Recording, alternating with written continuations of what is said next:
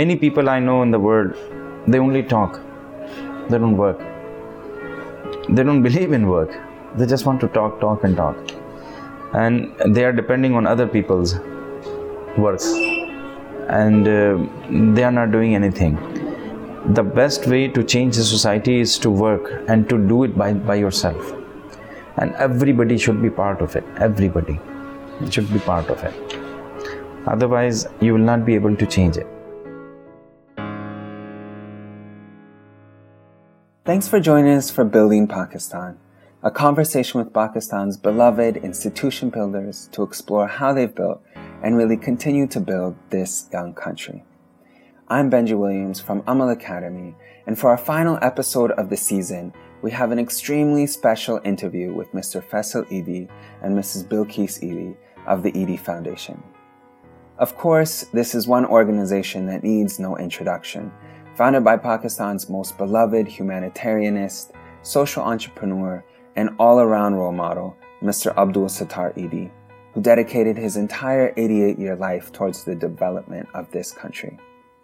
He started with just two paisas that his mother would give him each day, and from this small beginning, eventually opened a 24 hour dispensary in Mithadar, Karachi, where he would literally sleep on the bench just to serve patients. Eventually, he saved enough to purchase an ambulance, one of only two or three in the entire province, and drove throughout all of Sindh responding to emergency calls at any hour of the day. From there, he kept on working and over 60 years developed the largest NGO in Pakistan with nearly 2,000 ambulances, 350 fully serviced healthcare centers, over 3,000 employees, nearly 50,000 midwives or nurses trained, and essentially becoming a compass to hundreds of millions just through the way he lived his life. And although he passed away in the holy month of Ramadan in 2016, his vision and work very much lives on, specifically through the leadership of his son, Mr. Faisal Edhi, and his wife and partner, Mrs. Bilquis Edhi. Mrs. Bilquis, of course, has been supporting him since the very early days, not only working alongside of him day in and day out, but also bringing in a light in a world that Edhi Saab said was often full of darkness. And together they raised their family, including Mr. Faisal Edhi, who learned alongside Edhi Saab as a child, then worked alongside of him after finishing his higher studies, and eventually with Mrs. Bilquis has helped succeed the foundation after Edhi Saab's passing. Although this is a bit longer conversation than usual, we wanted to share as much richness from it as possible. Together, Mrs. Bilquis and Mr. Faisal Edhi share Edhi Saab's belief that the only way to change society is through our work. They share his hope that bad things happen quickly but eventually fade away while change comes slowly but lasts for a long time. And they share his conviction that we each have a role and responsibility to play in bringing about that long lasting change that the world so desperately needs. Is it okay? Yeah, yeah, it's fine. It will be like a conversation. Benjamin, um, uh, some things, Edhi's philosophy was very deep and very uh, wide. He had a very uh, thorough study of society and he believed uh, the main belief of him, uh, the one of the main belief of his was uh, to uh, to narrow the distance of rich and poor. Mm. I believe that uh, according to his uh, philosophy, he was um, he was very much inspired by Sufi way of working. He was. Um, you have to excuse my English, right? So I don't have a very big vocabulary. It's perfect. I don't have a very good and very good and big vocabulary, so I have very limited words to explain things. Um, he always wanted himself to be stay within the common people, hmm. within the lower classes, working classes, and. Um, uh, Can I ask how that how that influenced your childhood growing up. I mean, I, I kind of wanted to go back since we have the opportunity to what it was like uh, as a, a child of, of Edhi Saab's. And he's he's written in his book, which I, I brought, about um, some of his philosophy and the implication on the family. At one point, I think your brother Kutab asked for a bicycle, and there's this great, or was it you? Maybe both of you. Mm-hmm. And there's this great uh, line where he says, "If we cannot buy a bicycle for everyone in the world, we will not buy it for our son." And so, so I was wondering, is this a fair window into how Edhi Saab was? Yeah, it's as it's, a father? it's true. He didn't uh, um, he didn't bought us the bike. Hmm. It was a bike, cycle. Yeah, yeah, bicycle. And in Pakistan, bike uh, the common word for the bike is motorbike. Hmm. So people get confused. Yeah, yeah. It's a bicycle. They, uh, I and my brother demanded from my father. So they, he refused and uh, uh, for for a long time he keep refusing that until we will not buy the bike for the whole neighborhood we should not buy the bike mm. bicycle so um, uh, that was his um, uh, um, answer to our our demand and uh, our childhood was not as normal as other people's uh, childhood he was fully dedicated to his work he used to work in his office, sleep in his office. He used to live here. He didn't had a home. We were being grown up in our grandmother's home, hmm. my mother's mother home. Rabiama. Rabiama, yeah. my mother's mother's home. And uh, my mother was not also with us there. Hmm. So I was the youngest child in all of them. And uh, I was very sensitive uh, about the family matters, but I didn't have any um, complains hmm. to my father. Sometimes I used to complain my mother. Uh, the reason I think uh, I used to complain my mother was she, she was very harsh to me. Um, not only to me, to all the childrens, because she wanted all of us, all of uh, all of our children, all of our brothers and sisters to go to school and uh, educate properly, so we can compete in the life and get this uh, good position uh, among the good citizens. Mm. So we were not good. All of the children were not good in education. Because our background was not educational. My but my my father was not educated. My my mother was only I think he, she was matriculate, uh, secondary school uh, graduate. Mm. So uh, and they both were not giving us times. They both were engaged in the social in the social work mm. uh, full time and uh, many times must, Mr. Edhi used to say that my age is double than what age is in the reality because I work double shifts. I work in nights and in days. Hmm. And he used to work in nights. At three o'clock, you call him at the office number, he would he would answer. Hmm. At three o'clock, no matter until he became very sick, he stopped uh, operating hmm. uh, the telephone. Otherwise, he was operating the telephone by himself and uh, he used to answer and he used to uh, not only answer he used to serve the people they they were asking for the people who um, who called for what whatever cause mm. he used to serve that cause and um, uh, and another thing I, I, was very sensitive about the family and um, uh, but I never complained to my father as I say, as I told you and um, because uh, the reason I knew and all of us knew that the reason he is working for the cause of humanity, and that's the greatest cause in the world. Hmm. So we had never complained it, and we managed it by ourselves. And uh, my grandmother, my grandmother was also a working lady. Hmm. She used to work in a um, in a labor room. She, earlier, she was a teacher, hmm. and when I was growing up, she was a, she was working in a labor room uh, and um, with Edhi Saab. With Edhi Saab. Yeah. Uh, in the morning shifts. Hmm. She used to wake up early in the morning, like uh, five o'clock, and she used to read Quran. And um, um, she used to read Quran early in the morning, and she was uh, she used to fast like three to four months, uh, three to four months in a year, in a in a whole year. Wow. So she was very religious lady, and um, I had very bad relation with her. I used to tease her. I used to tease her a lot. I used to give her a lot. I used to give her a hard time, uh, very much. And um, I remember growing up with her, and um uh, she used to, she used to give me five rupees every day to spend at that time. And uh, she was a working lady, and she had very little money. So five days, uh, five rupees per day at that time was not much money.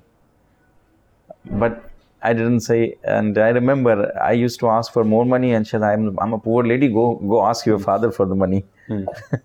and I love this uh, part in the book um, where it talks about your crash course in development. I mean, you mentioned that maybe you weren't that great in school and your siblings weren't, but Edhi Saab said that your circumstances were a crash course in your development. Walking to school, traveling by bus or on Tonga, filling water from communal taps, being surrounded by corpses, and watching parents who worked all the time would form your character or would form their character, your siblings and you. And he also talks about you having to choose for yourself if you wanted to adopt his mission or his work. He says, They cannot become shareholders in my labor. This is a profession of the heart. Those of them who wish to inherit my mission will have to follow it as a way of life. It's not a kingdom, it's a mission. And so I guess my question is when did you decide to follow Edhi Saab's way of life? And was there a moment that, that kind of sticks out in your memory of when you might look back and think, okay, this is the moment where I realized the work that my father was doing and that I wanted to pursue something similar to that? I was very much attached to my father since uh, my childhood. And uh, uh, whenever he used to come once a week at our home for the lunch, and that was Friday. Uh, our uh, prayer, uh, it's, it's Friday is Friday used to be our holiday, like Sunday in, in, in, in, in Western countries. So at that time, After after Juma prayer, he would come for lunch. yeah, after Juma prayer, he would to, he would to come for lunch, and I used to wait for him outside uh, my house, our house, our building, outside our building. I used to sit on the footpath, for, wait for him. So he used to come in his ambulance, and we used to have a whole family used to have lunch all together. We used uh, uh, on Friday. My father's favorite food, my my, my father's favorite uh, dish was um, akni. Akni is in Memni or Gujarati culture. It's a it's a rice and uh, meat cooked together, and uh, with the with the red chilies. So it's red. Um, uh, it's like a biryani, red biryani, and uh, we used to have lunch together.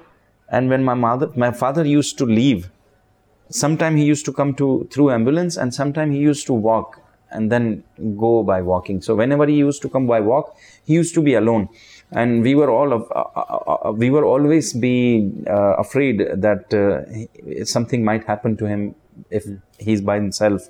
Somebody might attack him or something will happen. So I used to go with him after we. Um, it was in my it was my feeling that I should not leave him alone. So I used to uh, go with him to his office, which is about seven eight minutes walk from from the office uh, from how, our house to office. Maximum ten minutes walk. Sometimes on Fridays, some some shops would open because of the seasons, like uh, Ramzan seasons or the greeting seasons or uh, uh, Eid seasons. They they open the shops because they are busy because it's all cloth market and everything. They are working in clothes. So people used to stop and talk to him. We, we used to have a chat with him, and I used to listen to him uh, when he was uh, having chat with uh, the common people and his friends on the way to on the way to his office or to his home we used to have a, dialogues with the people and once uh, I leave him, then I usually come to those people who had a chat with him, and sometimes those people were against his ideologies.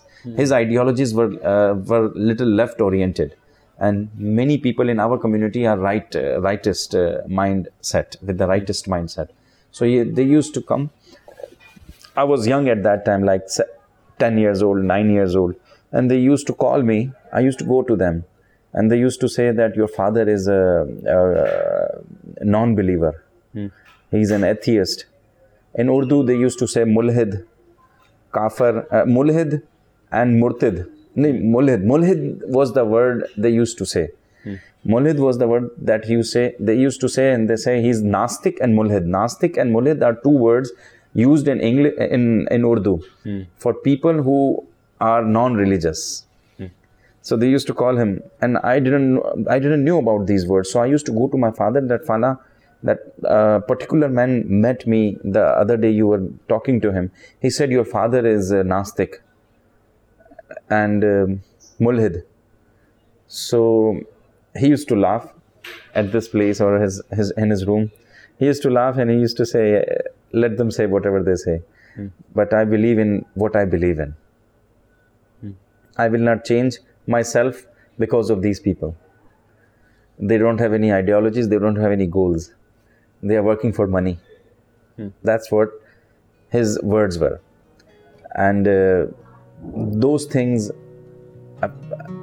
affected me. They it these things and these uh, answers developed me with my uh, thoughts, and whatever I am is because of those thoughts of my father used to give it to me.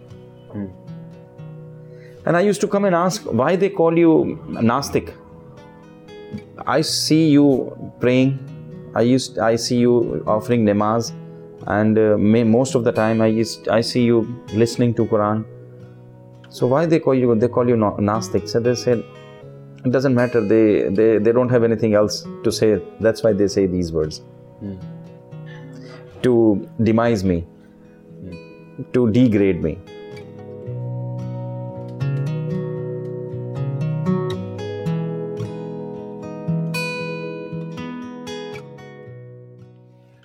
And there's this great picture in the book of you and Edhi Saab. You look maybe like 17 years old. With the jacket, Yeah. that's Tokyo.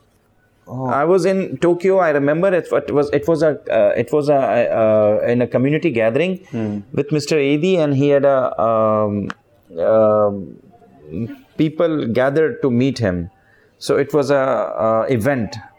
It, it was an event to see Mr. Edhi and he, to listen to him, and it was a drive to collect donation around the world. So we went from Karachi to uh, I remember Sydney from Sydney to Tokyo, from Tokyo to then we went to America, uh, New York, Okay. from Tokyo to America, and uh, it's about uh, in '92. It's almost 27, 28 years old. Picture. It's a nice picture. I was wondering what this story was. I was also wondering, Edhi Saab talks about his brother Aziz and how at a young age, Aziz couldn't understand why Edhi, Edhi was so concerned about this social work. And I was just uh-huh. wondering if any of your siblings were also not at all concerned about the social work and wondering about you, like why you're interested in, in these things? Or was it that all of your siblings were joining your father on these trips and getting involved in, in this? uh, my path? all of my childrens are all of my childrens are interested in Mr. Edhi's work. They are greatly involved in Mr. Edhi's uh, philosophy and all work. your brothers and sisters? my brothers and sisters and even my sis- my own only children own my kids, own okay. children and kutub is little away from it my my fa- father used to drag him Hmm. to this uh, work but he was not much interested He's the oldest. He's the oldest son Yeah. uh, he is the oldest son but the oldest uh, children among us is kubra Okay. is kubra So they were all interested in, in the work of your father. but kubra is full time working with the Edhi foundation Okay. she's living in one of the Edhi home and she's full time working in Edhi Foundation. And of course, uh, Edhi Saab's example of simplicity, which you sort of referred to with the bicycle example. And I'm just wondering how else this might have manifested itself or how it might have shown up as as you were growing up. I mean, Edhi Saab says simplicity is the only beneficial way of life.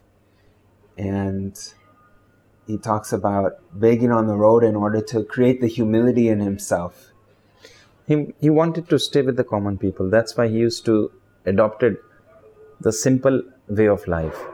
And he also, he, to, he also he talks used, even mm-hmm. about his own childhood. He says, although we were not poor, people thought we were poor. When he was, I think, you know, seven, eight years old in in uh, in India, in India. Um, and so I'm wondering, was that similar to your upbringing? In, in that you you were not. I was living in. A, I was living in a labor. I was in living in a neighborhood. We could have lived in a very good neighborhood, but I was. Mr. Edhi had no home. Hmm. He he never constructed his home or he never bought his home. He uh, we were living in uh, uh, my grandfather's grandmother's home, as I told you, and that was located in a very um, I would say a working class uh, uh, neighborhood and uh, uh, it was only one room house. Only one room house and one in, in that room there was a kitchen and a uh, and a bathroom. And there are a lot of shortages. Electricity was short water was short. But water is a need. Electricity is a need in these days. Mm. and uh, how the people get was very when they had to extra effort they have to do extra effort for that. Mm. they had to expend extra money for that. Government was not giving anything so we were living in a, in a neighborhood where these problems were existing. Yeah. And uh, people people had to do extra efforts to get their needs. It's it's like Edhi Saab said that your circumstances were a crash course in your development. In essence, essentially, your life was your education in a way, and um, and it's hard to package Edhi Saab's vision in in one or two statements, but um, I'll I'll give it a, a go, which is in the book he talks about changing the system and he talks about going to Hajj, and his prayer at Hajj was that God would allow him to do big work. He says, Make me do big work for you, such big work that will change the direction of the world. I want nothing more. I do not forget that I am a tool, for my work is beyond my own capability. Use me to the fullest degree and to the end of my life in rendering great work for His people across the world. And I guess I wonder, like, what gave Edhi Saab such a huge vision? I mean, what made him believe these things were possible, that he could change the world? At one point, he says, The race has begun I'm on the starting line and something tells me I could win. What what inspired he wanted, him to he, he wanted he wanted uh, whenever he used to talk he was he would not talk only about Pakistan. He would talk about uh, all of the third world countries. He would say that uh, the only way to go or change the third world country to a welfare state he was a strongly supporter of these third world countries should become the uh, welfare state and should serve the common people of their own, uh, majority of their own people, and uh, uh, which are which these countries are not doing, which these countries are not doing, and um, their um, his thoughts uh, were without becoming a welfare state you will not be able to solve the problems of the common people so he used to, most of the time, he used to talk about the welfare states.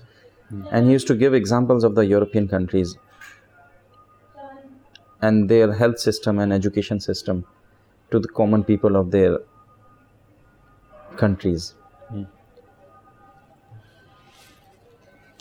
And I wanted to ask uh, about Edhi's principles. I've tried to identify a few of them. There were four were common simplicity, truth, punctuality, and uh, fourth was um, tr- hardworking. Mm. These these were the common he used to always talk. Yeah, so we talked about simplicity, and I guess even beyond those four uh, principles, there's this broader vision of humanity as religion and I just wanted to understand a little bit more. He says no religion declares humanitarianism as an obligation, yet all stress upon it as the only acceptable way of life. And this idea of oh, like all of the religions working towards action and towards the emphasis on the human being. And I was just wondering how this might have manifested or how it showed up on a daily basis. If there were any examples of, of what this meant to Edhi Saab. Edhi Saab used to say that there are big five religions Islam, Christianity. Christianity is the biggest, Islam, Hinduism, Judaism, and uh, Buddhism. Hmm. And there are many others. But these are five big uh, religions. He used to quote these five religions and said they all religions were being uh, they came to the world or they were uh, they came to the world for the betterment of their followers or the common people. But afterwards they were hijacked by the shopkeepers. Hmm. and he used to call these five big shops. And he used to say that they are being used for making money. They are not used for the original cause they were created for. And the main cause of there is to make money mm. and serve the elite class and the rich classes. Hmm. And he says, uh, Islam without practice is a negation of God. The holy book is truly valued only when it when its prescription is followed. It's true and, uh, the common people in Pakistan, they read Quran in Arabic, they, they don't understand. They have read Quran dozens of times, but they did not, they don't understand what it is, what it has written. Mm. So they, whatever the Jahil Molvis, the illiterate Molvis say to them, they believe it.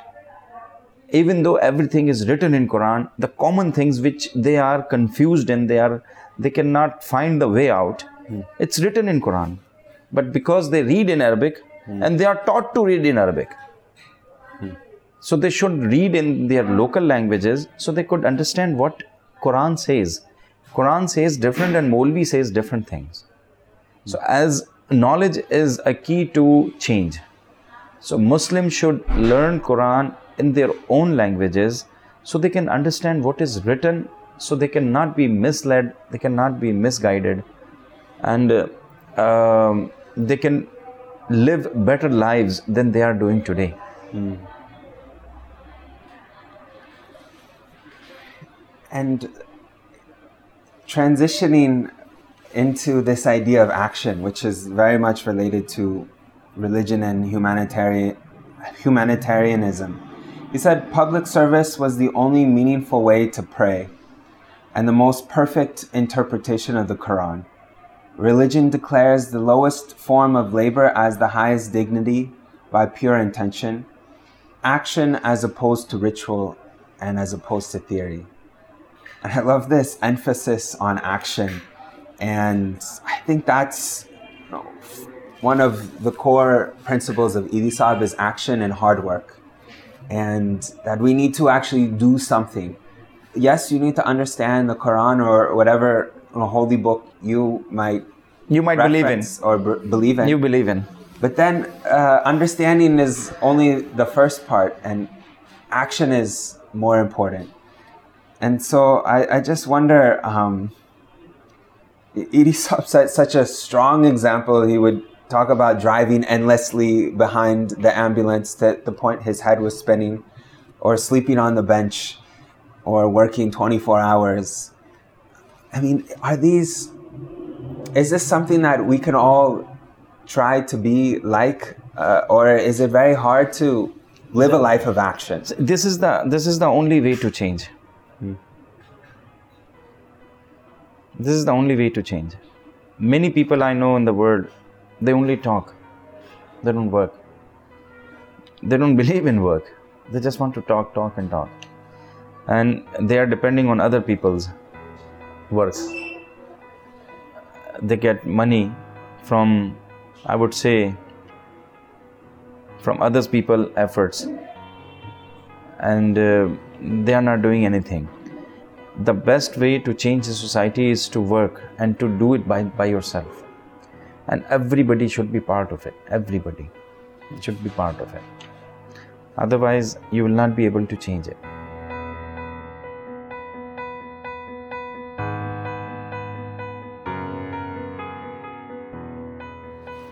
And Edhi Saab uh, gave his own personal example. He said, The only responsibility you can take is your own. Fight back with your own example, fight back with Edhi. And he also said, I was setting a personal example, proving the capacity of one man's hard work is sufficient. Help is a handicap, an excuse for the lazy, a crutch for the crippled. And my question is, how is one man's work enough? Can can our example be enough? Can Edhi Saab's example be enough? I mean, the problem seems so complicated and so big that it. No, it, no, problems is not complicated. It is. Uh, it, it is explained it like this. It's not. It's very simple. Managing a kitchen is more complicated than managing the systems of the society. And our all women working in kitchens are better manager than our politicians and the social workers. So, what is necessary to improve those systems?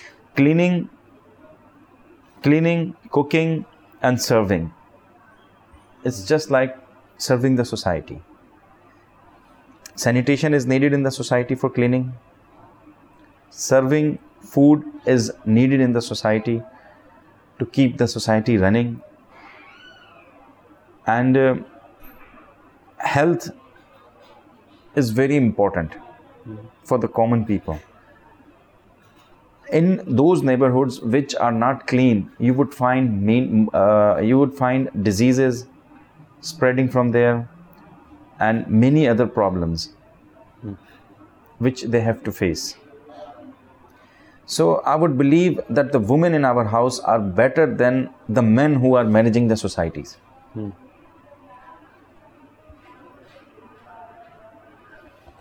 And this idea of mind shift, uh, change, changing mindsets. This is another one of Edhi Saab's principles. This idea of self actualization or self learning. He calls it self help in the book, but I, I think people have a different idea today of exactly what self help means, but his explanation is awakening the people, shaking them from their stupor, directing their attention towards personal ability, reviving their dignity with the concept of self help and self learning. This was the issue. Islam demanded self sufficiency as a way of life in which there is no humiliation in any form of labor. And I, I just wonder how to promote that kind of culture or the, even the habit of depending on yourself and not someone else to help you or not a handout or safarish or a reference or something. He wanted to say that on the micro level, we have to work hard for the better uh, uh, environment to live in. Everybody have to work. Everybody have to work changes change is in the struggle those if there is no struggle there will be no change they should work hard to change the society they should depend on their own people's uh, efforts and struggle to change the society and to develop the resources to change within the society because if you how do we do that or how did Edhi Saab try to do that? Edhi Saab did it by, by, by the hard work. Hmm. He used to work all the time. He did not depend on the uh, donor agencies to help him. And he never went to, to a rich people to support him.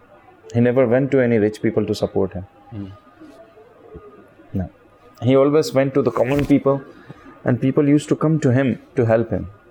Hmm and whenever there was a shortage of funds he used to he used to go uh, stand on the street to aware the people to do something uh, to do something for the society to do something instead of individualism for the collective cause.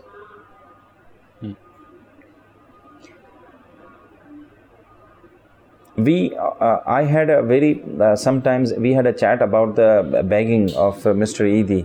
So he said, I, I don't want this society, I'm not promoting begging. He used to say that I'm not promoting begging, I am promoting the collectivism. I am teaching them to do the charity.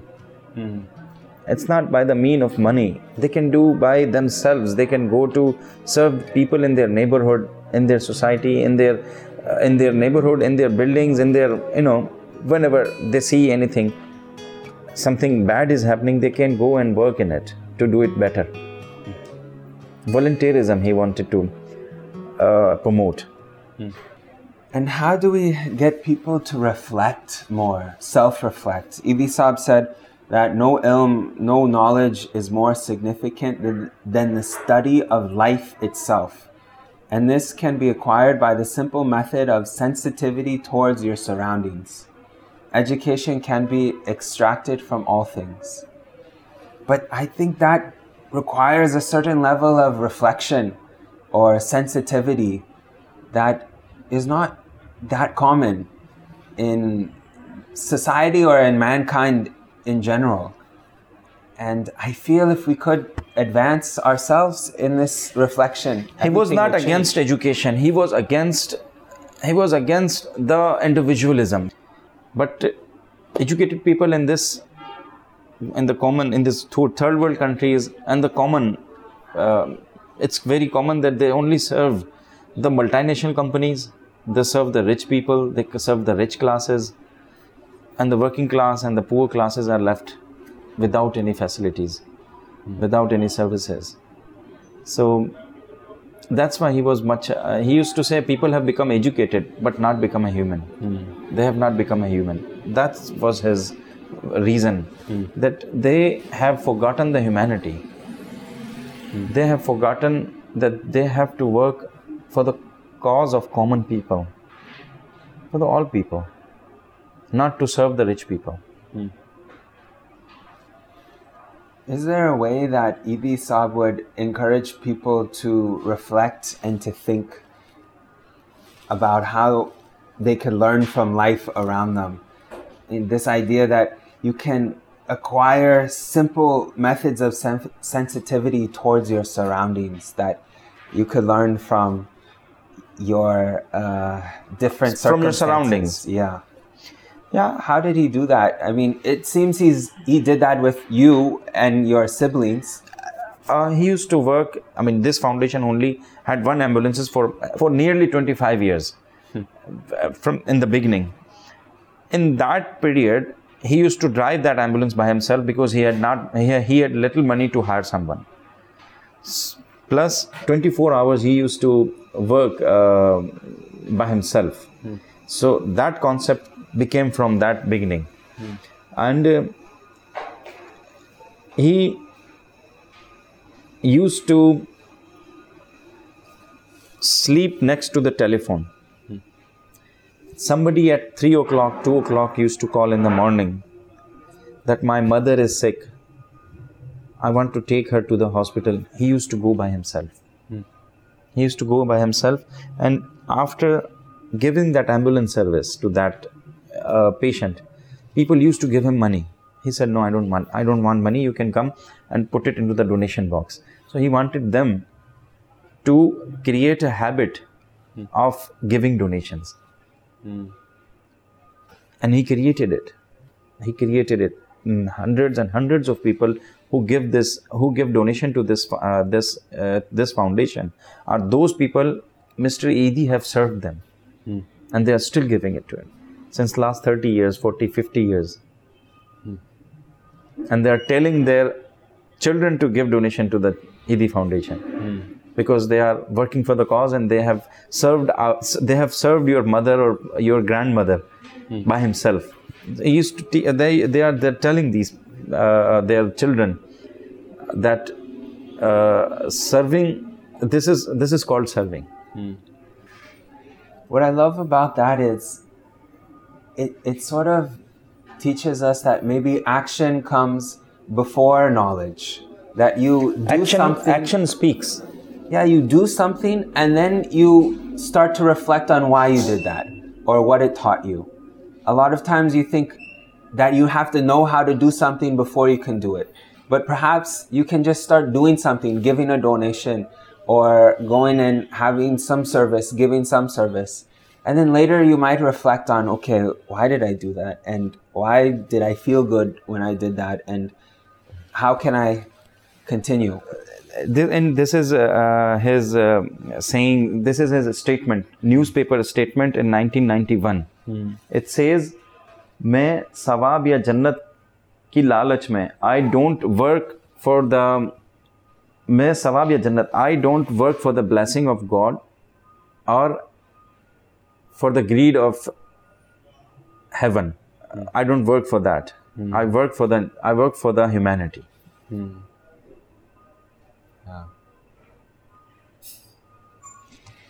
It's 1991, it's a 91. newspaper. I found it from the uh, from old files. So i copied it and pasted it. So i i can read and understand the philosophy of mr Edhi. Yeah, that's amazing.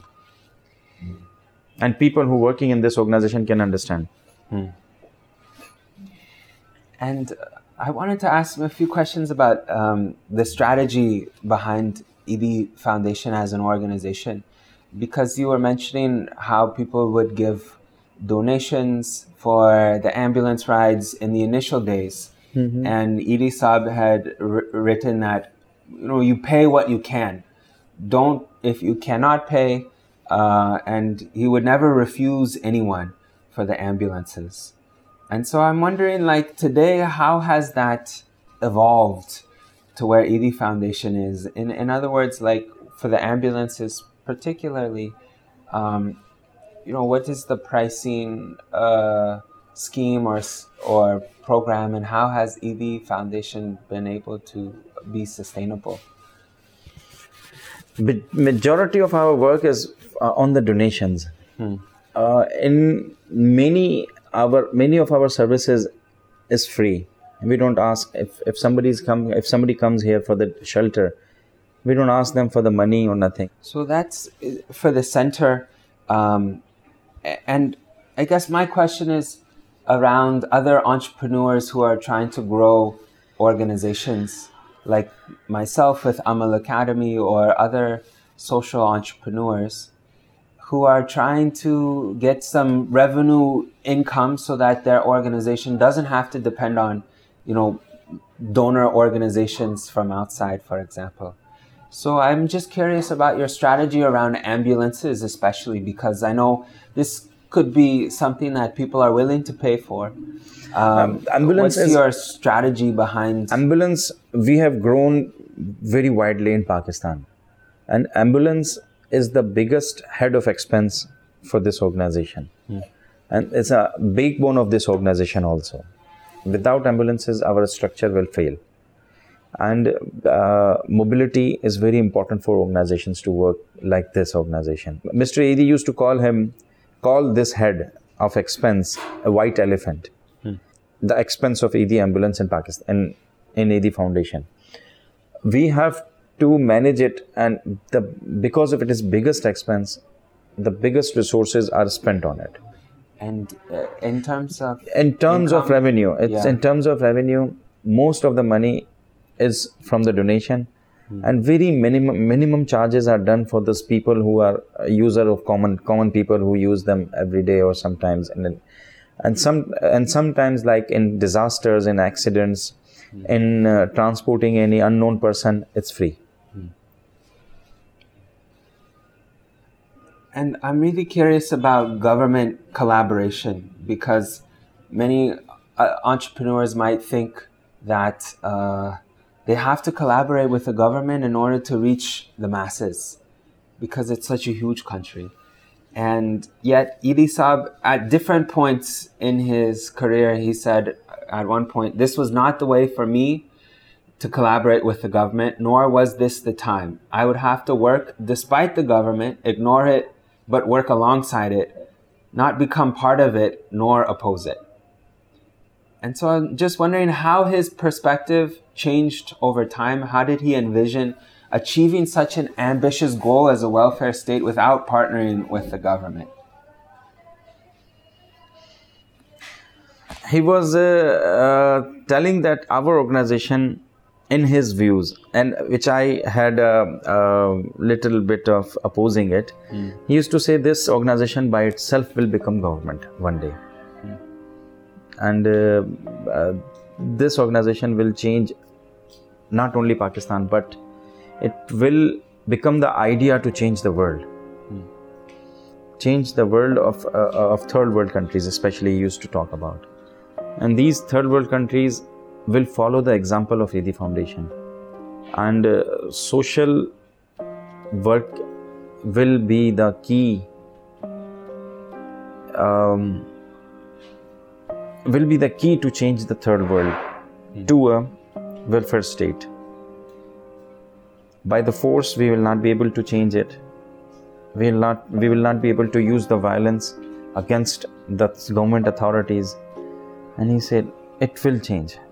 It will change. And i don't know how but it, he used to say it will change. Hmm. Just keep doing the work. Hmm. And you had even some- it is out of my capacity to to think but it, he used to say. And and uh, we are working as a parallel government in pakistan. If you think. And so you opposed it at some point. Now, do you believe that it will change, or are by the time of sure? by the passage of time it will it will change a little. States are the creation of uh, uh, civilizations.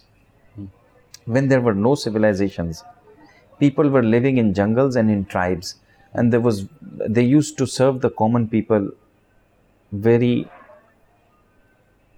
um, i mean with, with the with very importance. Nobody there was no hunger there was no exploitation of classes. Everything was owned by the tribes. The jungle is owned by the tribe is not owned by the individuals Yeah. state is a uh, product of civilization where individualism is protected by the state. Hmm. But the wealthy classes are supported and protected by the state. Hmm. And commoners are exploited by those wealthy classes not by the state hmm. but by the rich classes.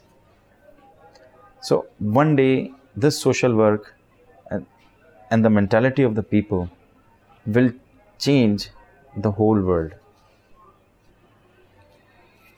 What's interesting to me is that uh, Edhi Saab stayed focused on Karachi for about 20 years, more than that. Maybe more than that. And finally, after 20 plus years, he said, in 80s he start working in 51 huh, nearly 30 30 years 30. he worked for the karachi. Hmm. And then in early 80s he established one of first one of his first center was uh, Thatta, hmm. which is about 100 kilometers from Karachi, and the second center was Peshawar. I would believe, or first was Peshawar, and the second was Thatta, something, something like that. Hmm. And I'm just surprised that um, with such a massive vision that it was focused on Karachi for so long. And I wonder what the lesson for he, others he had limited be. resources. He had limited resources. He was building his image his uh, goodwill. In that uh, in that 25 30 years uh, struggle. After that image was built people started trusting him. Hmm. And he started expanding. So initial effort of one whole generation, more than 20 years is needed hmm. to establish the goodwill and the image among the people. Hmm. Yeah. And then the growth was pretty Fast, massive and fast. very fast. Um, I just have like two last questions. One is a, a kind of a set of questions around Edhi Saab's management style, and then about, of course, his uh, marriage with Bilquis Bibi. On the management style, uh, you know, Edhi admits or shares in his book that he was very, at some point, he even used the word dictator, that he hired and fired uh, people were oftentimes afraid of him. Um, they that he essentially expected perfection and was really uh, I don't know displeased or upset when people disappointed. And I'm just wondering, you know, your thoughts on what were the pros and cons of this management style? I mean, everyone has their own thoughts on there are what's some, a good were, leader and, and what's there were many leader. good things about that uh, way of management and there were some bad things about that way of management but uh, mr Edhi evolved hmm. he was not trained he he evolved and he was learning everything by himself by the uh, uh by the lessons he was being taught by his surroundings and the people he used they used to betray him simplicity was the biggest way of managing this organization one of the simplicity punctuality hardworking these four four principles were were uh, very common features of his management mm. and hardworking and truth mm. he used he, there are many common things he used to say, but uh, on on public it's not uh, uh, good to say it.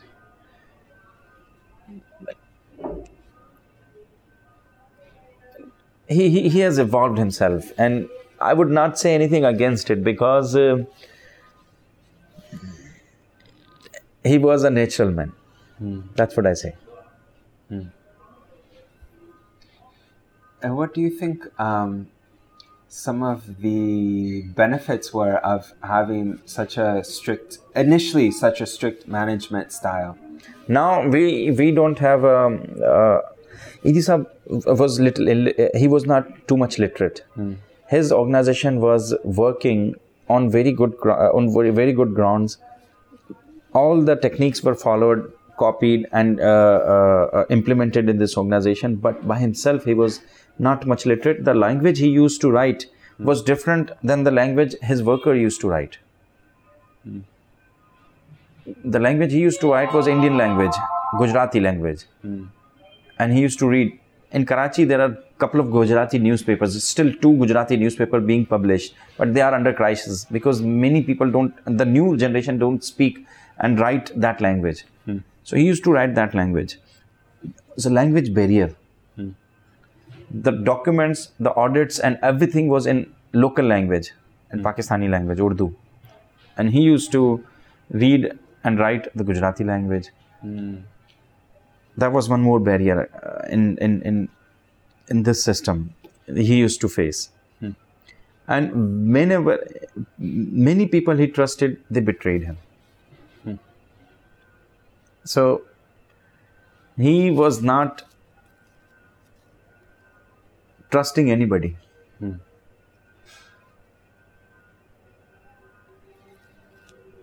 Last time when you and I met, we were talking a little bit about the systems that um, were being built. One more feature that was very prominent in his management style was um, blind faith.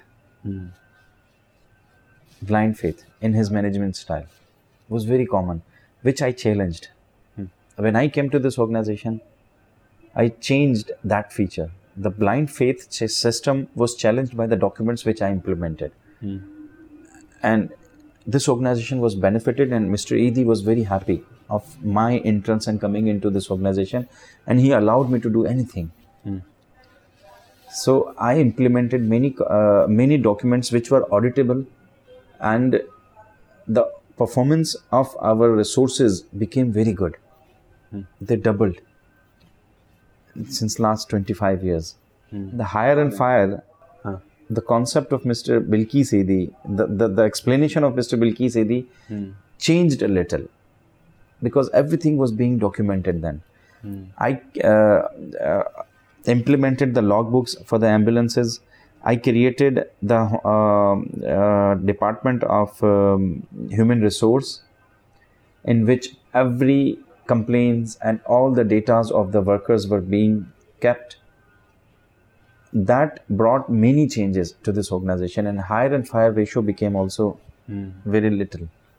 The turnover of the organization was about at that time 50% or more than 50% every two years i would believe 25% 30% it changed to 10% now Wow. About how many employees do you have now?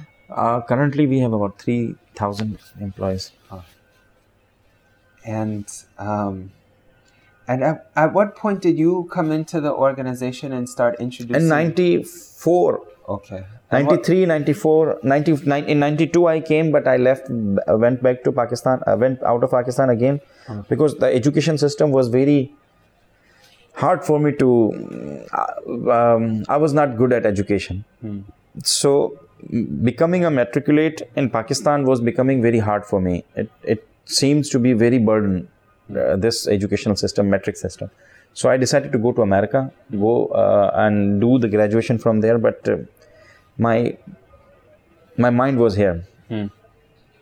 With Mr. Edhi and I whenever I used to talk to Mr. Edhi over the telephone he used to say come back.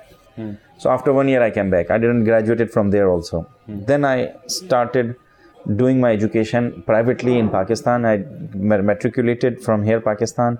Then I went to college for inter um, from Southern St. Patrick Government College. Studied inter from there and then I went to Karachi University. Uh, no, I did BA privately, and then for the masters I went to Karachi University for what, two years. and after that, you joined Mr. Edhi.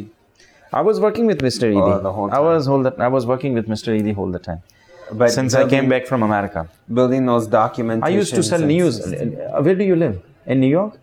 Uh, my is in California, And uh, Sacramento. Uh, never went to New York. Yeah, I lived in New York for two years.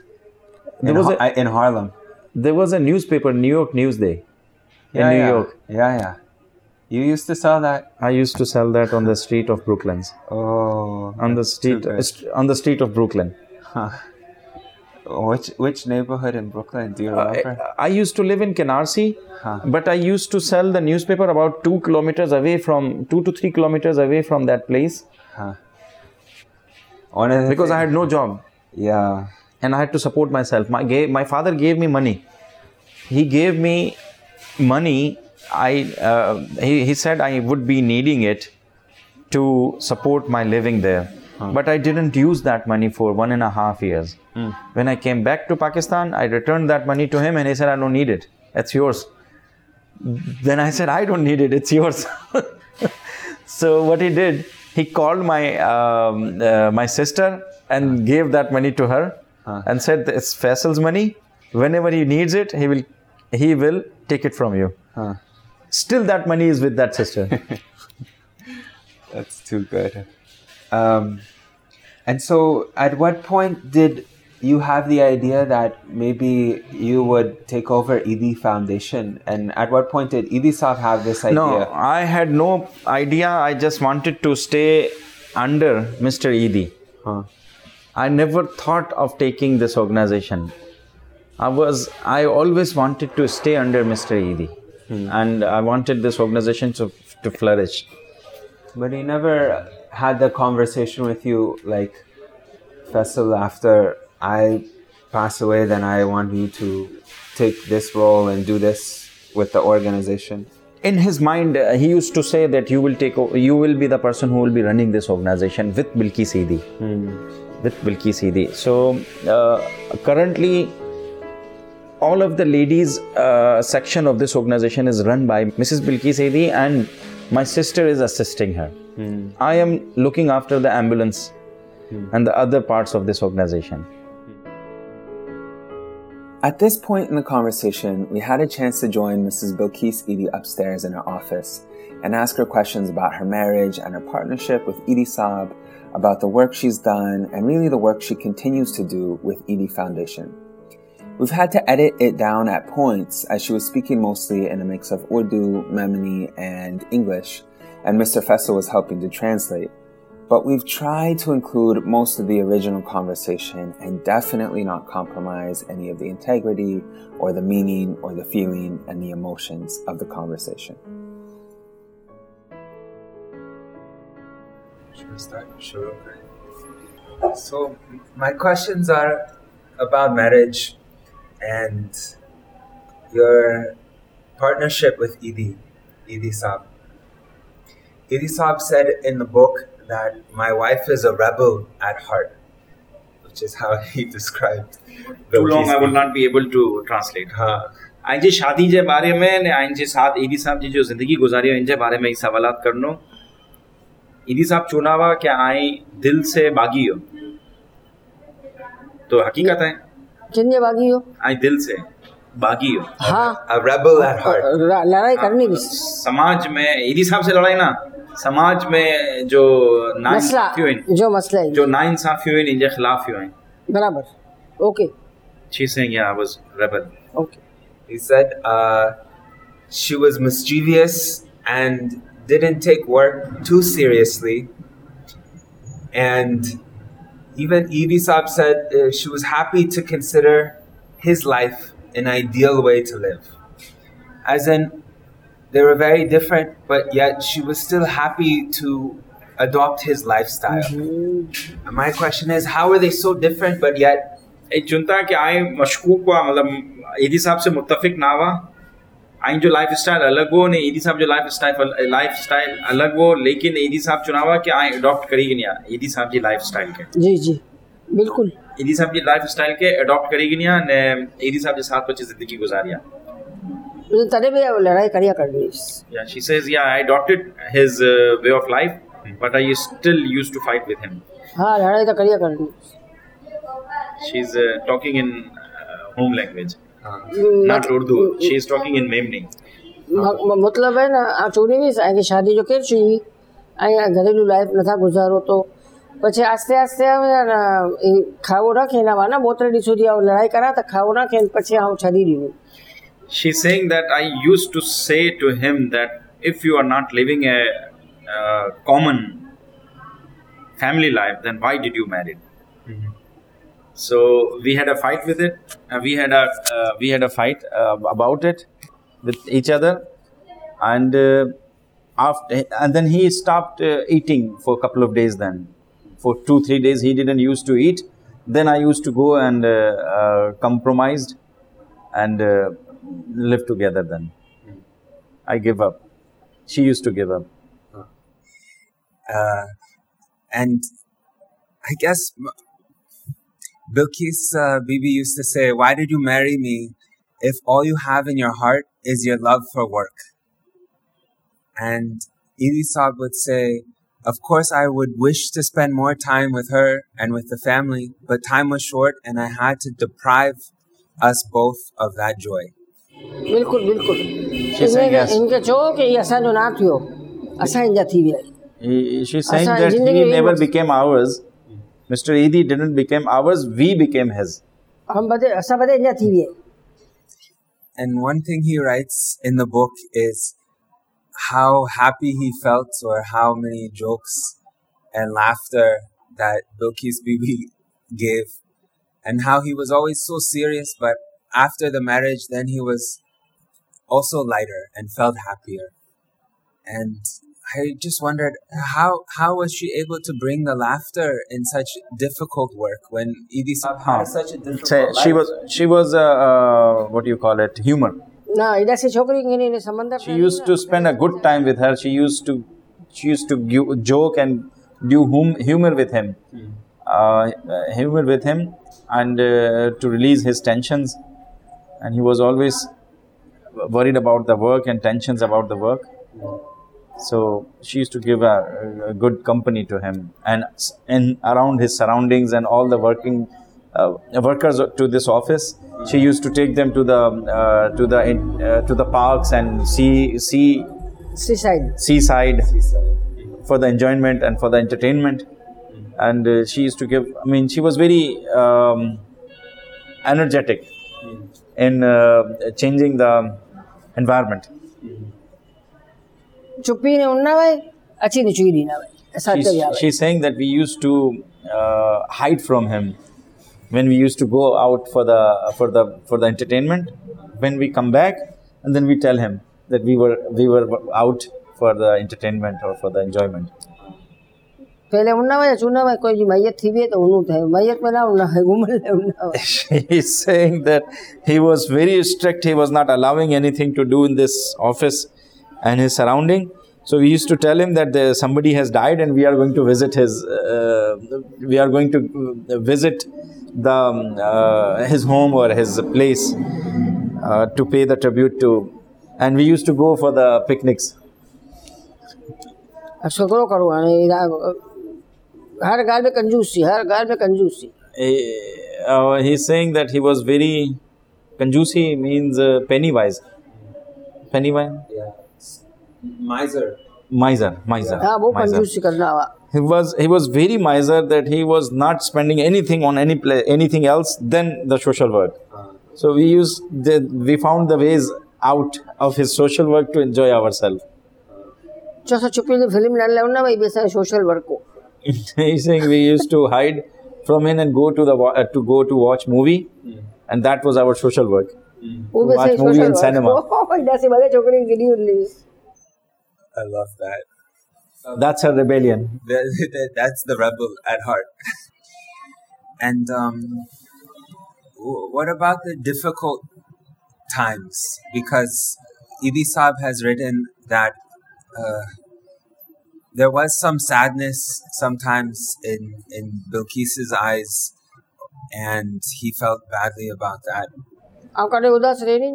She's saying that I was I was not uh, upset. I was very uh, energetic, enjoy. and I used to enjoy myself and enjoy the surroundings and life. लेकिन यदि साहब चुनाव आए आंखें में उदासी आए? आए। आए दुख हाँ? आफ्टर अ डेथ और burial or something. Burial of? burial, anyone, some people going in the ambulance. In the beginning. She says in the beginning I became I was very fearful. Hmm. And I was 65 में लाश हुआ नहीं ना टुकड़ा टुकड़ा In 1965 war. तो मैं कहे ना थरको लगनो वापस In 1965 war uh, we saw many many dead bodies Indian Pakistan war. टुकड़ा टुकड़ा चलावा ना So it was, this area was under attack. So a lot of dead body used to come here a lot of dead body used to come here and uh, we used to see that dead bodies and we had a fear in our mind. So that he used to talk i think he used to talk about. In the beginning in the beginning when we used to see the dead bodies. And then afterwards it became common.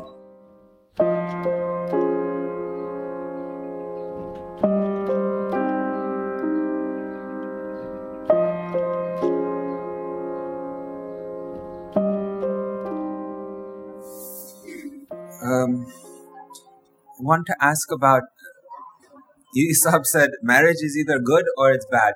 If you find the right partner, then it's good. જો શાદી એકલો સમજોતો હોય શાદી ન સારી હોય તે ન ખરાબ હોય તે સમજોતો હોય તો જો જો હોય ને પાકે કરનું ખપે તો ને ઓરત ઝૂકે તી झुके. she's saying that uh, uh, marriage is a compromise. It's not a bad or right. It's a compromise, and the women have to compromise the most educated. compromise is from the woman's side. Or thumb educated. To, uh, to success the marriage. And the man doesn't uh, compromise much. That's what she's saying. Doesn't.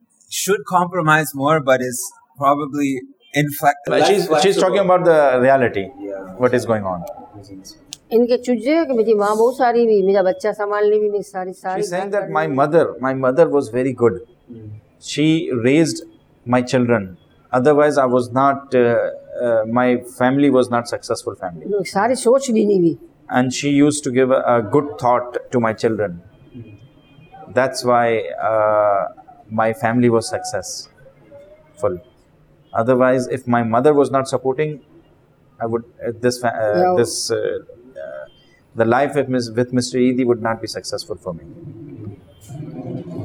So, uh, I wanted to ask about these seven proposals that Edhi Saab had before Bilquis. Seven proposals? He said he proposed seven times in a period of two years and each refused. Be- be- because he was too poor or too strict or too religious or too much of a miser. You're saying that seven times Mr. Edhi told her to marry. That's what that's what you're saying? Seven times proposed to seven other women. Yeah. Ah, other that's what she's saying. Other I was confused. Yeah, yeah. I was confused. She's saying that she he has proposed uh, he has uh, um, proposed s- seven different ladies, but they all refused And they all to refused. different reasons. For different reasons, exactly. And my, my question what if Edhi Saab had married one of those other seven? They had said yes. And I just wonder how different his life would be as an Edhi foundation, I feel, would not be where it is today. Allah, Allah जी हाथ में है ये तो अल्लाह पाक जी हाथ में है मेरे हाथ में तो नहीं ना अगर वो लोग वो लोग ना चुआवाना वो अजमे के मिलनी ने रून क्यों ऐसा ना खुले चुआवे She's saying that uh, um, it's uh, in the hand of God. Hmm. The successful is in the hand of, hand of God. But those ladies who refused his proposal, they still are in touch with her, and they say that we did the we did the biggest mistake in our life. We should have married to him. બધે દુખી થયું ઈને બધે દુખી They થયું all are upset in their life. અને એને મીકે નારી નારી મેં મેં ચુમન થયું ચુન થયું તું તરી નસીબ વાળી એ તો દુનિયા ડીસી આવે they they they tell her uh, these uh, girls they they give her and they greet her. They congratulate her that you are the lucky that you have gone all over the world and you have uh, you have spent a successful life. Uh, and we are all we are all uh, living a hard life. लेकिन चूना कुछ लड़जे ना जवाब ना दीजिए माफ कर दियो माफ कर दियो बस अल्लाह ताला पाके ना रहे तो। she is uh, she used to fight a lot but Mr. Edhi used to tell her don't fight compromise હા કમ્પ્રોમાઇઝ and કરો um, forgive don't fight માફ કરી દો માફ કરી દો માફ કરી આકડી આદત બહુ પસંદ એવી કે બસ માફ કરી દો દરગુજર કરો ને અલ્લાહ તો યકીન રખો અહીં કે અલ્લાહ તો યકીન નહીં ને મગે ચૂનો લડે લે ઉનો તો ના So she, uh, when she used to go fight with anybody, Mr. Eidi used to tell her, "You don't believe in God, right? That's why you are fighting. Leave it on God.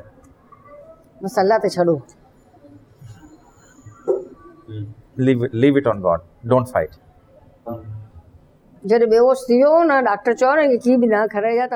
There was a sweet dish called चयो He liked it. So before his couple of days of his death before couple of days of his death he was he was semi unconscious and doctors were not giving him anything to eat told them not to give him anything to eat so i took i took jalebi to him and પેલા પેલા એને કે સે- સેલામ સેલામ પછી આસ્તે આસ્તે convert ઉડીને ચૂપ કે જલેબી ખેની આ મની આવી હા he was sleeping and uh, before his death couple of days so she said i asked him i have brought jalebi would you like to eat i went close to his he- ears and i asked him you want to eat jalebi he said yes and then i gave him a small piece a small bi- bite of jalebi and he ate it and then he enjoyed that uh-huh. moment.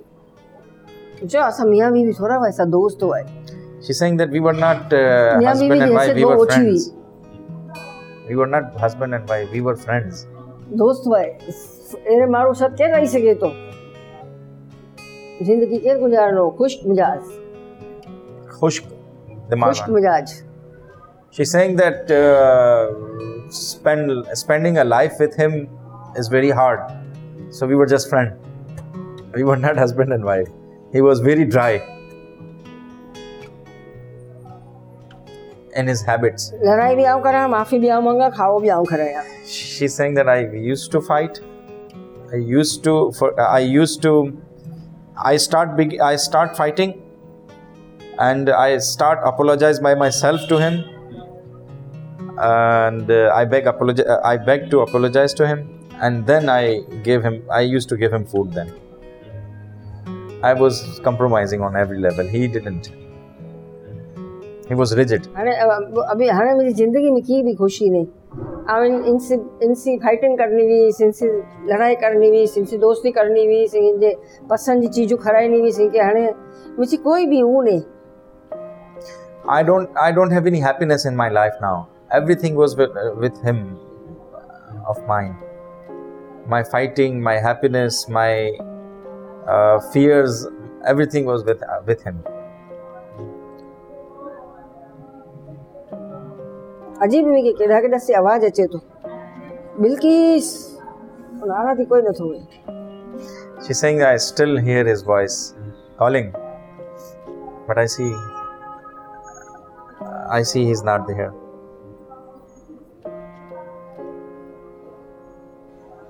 जो arrow मारो कोई दुनिया में पैदा नहीं थी man like him will never be born again arrow मारो कोई पैदा नहीं थी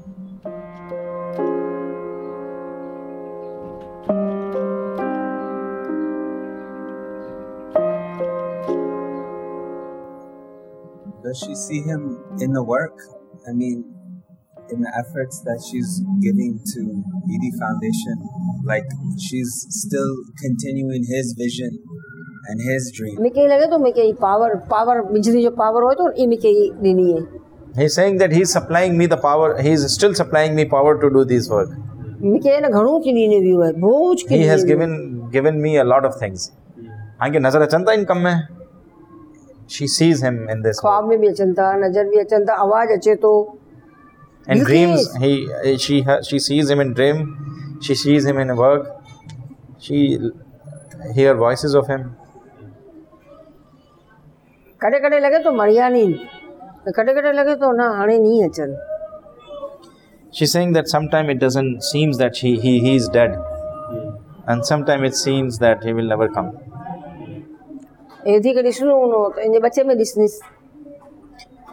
whenever whenever I want to see Mr. Edhi, I will see him in his children.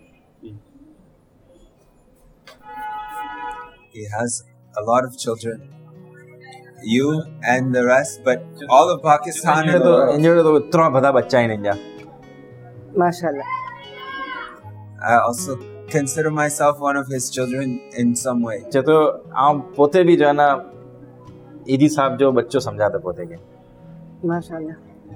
वॾी वॾी ॻाल्हि आहे She- it's very ऐं दिलि में यादि रखी आहियो छो वो वॾी ॻाल्हि आहे ऐं दिलि you में have remembered him from the heart it's very very big thing वो वॾी ॻाल्हि आहे असां लाइ very big thing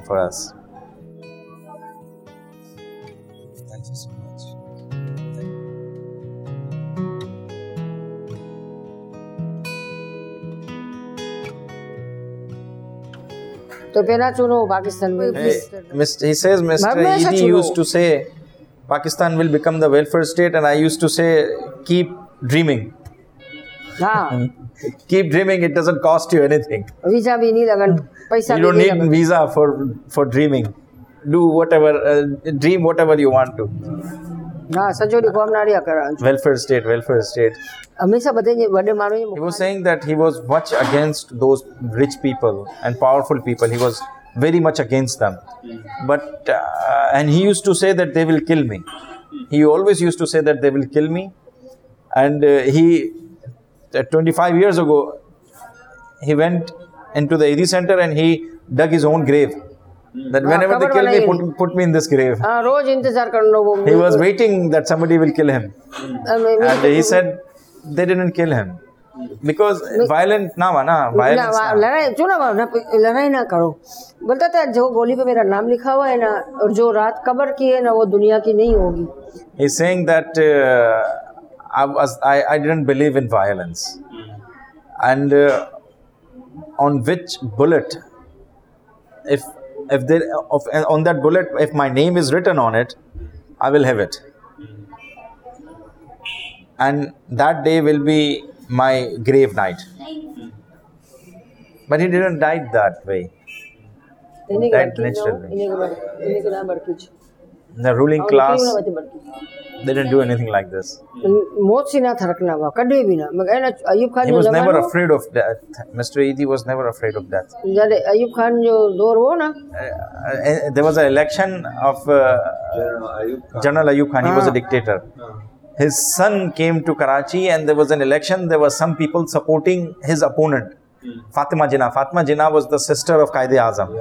So she was opposing Ayub Khan. Mr. Edhi uh, and, and her symbol of election was uh, um, red rose. Gulab jo full wo. Ah, red rose. So Mr. Edhi was supporting the red rose and he was con- contesting an election of BD member, basic uh, democracy member. And he was supporting Fatma Jinnah. So Ayub Khan's son, Gohar Ayub, he is still in the, in the assembly right now he said to my father, he gave a message to my father through somebody that I will kill you if you support uh, uh, Fatma Jinnah. To Hatiun. To Hatiun. Leave her. Don't support her. He said, No, I sleep on the couch, on the bench outside my office. Whenever you want to kill, kill me. I will keep supporting Fatma. And that in that day, they offered him uh, they, they offered him the money. At that time, they offered him 4,000 rupees. At that time, if you uh, we will give you 4,000 rupees if you if you vote uh, the Ayub Khan's supporter. Mm. Said no. There were very few people who didn't uh, who were not who were not uh, uh, who were not being bought. Mm. One of one of my was father was. Mm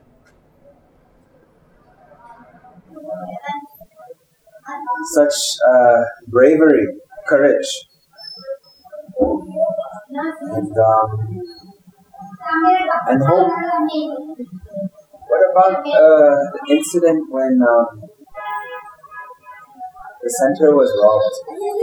Did you lose any hope or strength at that time? She's saying that because of that robbery, he was saying that because of that robbery he died.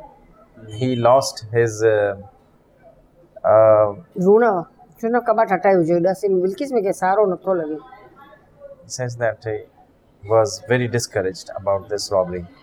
He was saying my place was the safest place in this city, and these robbers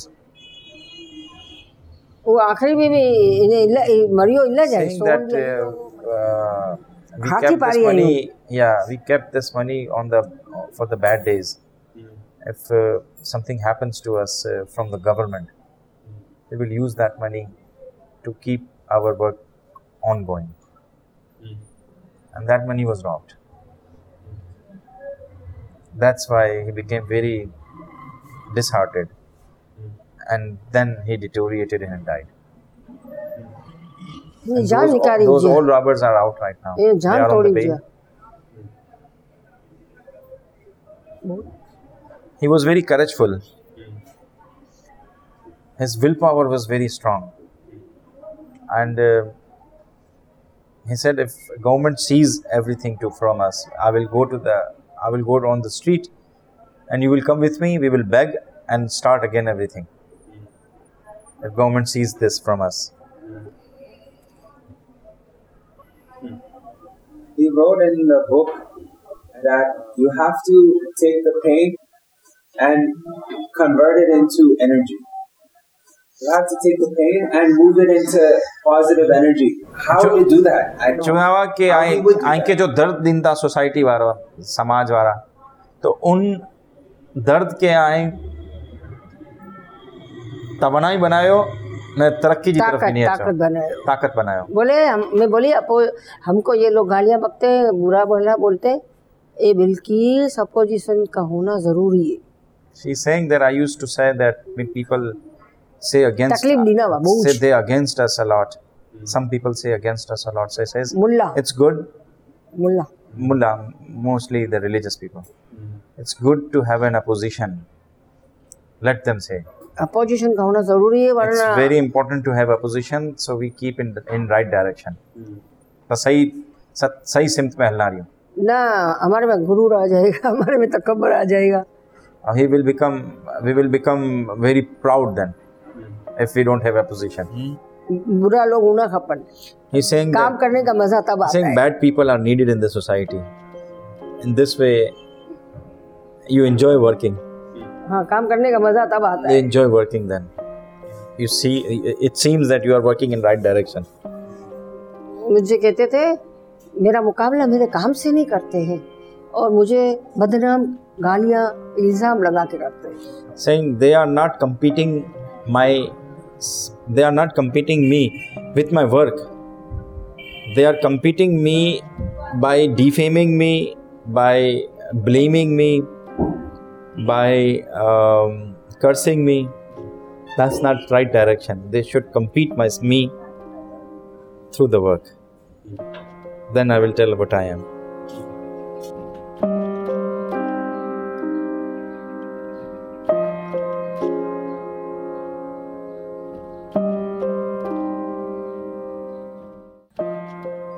I think uh, many social work is is hard, as your mother said. It's very difficult.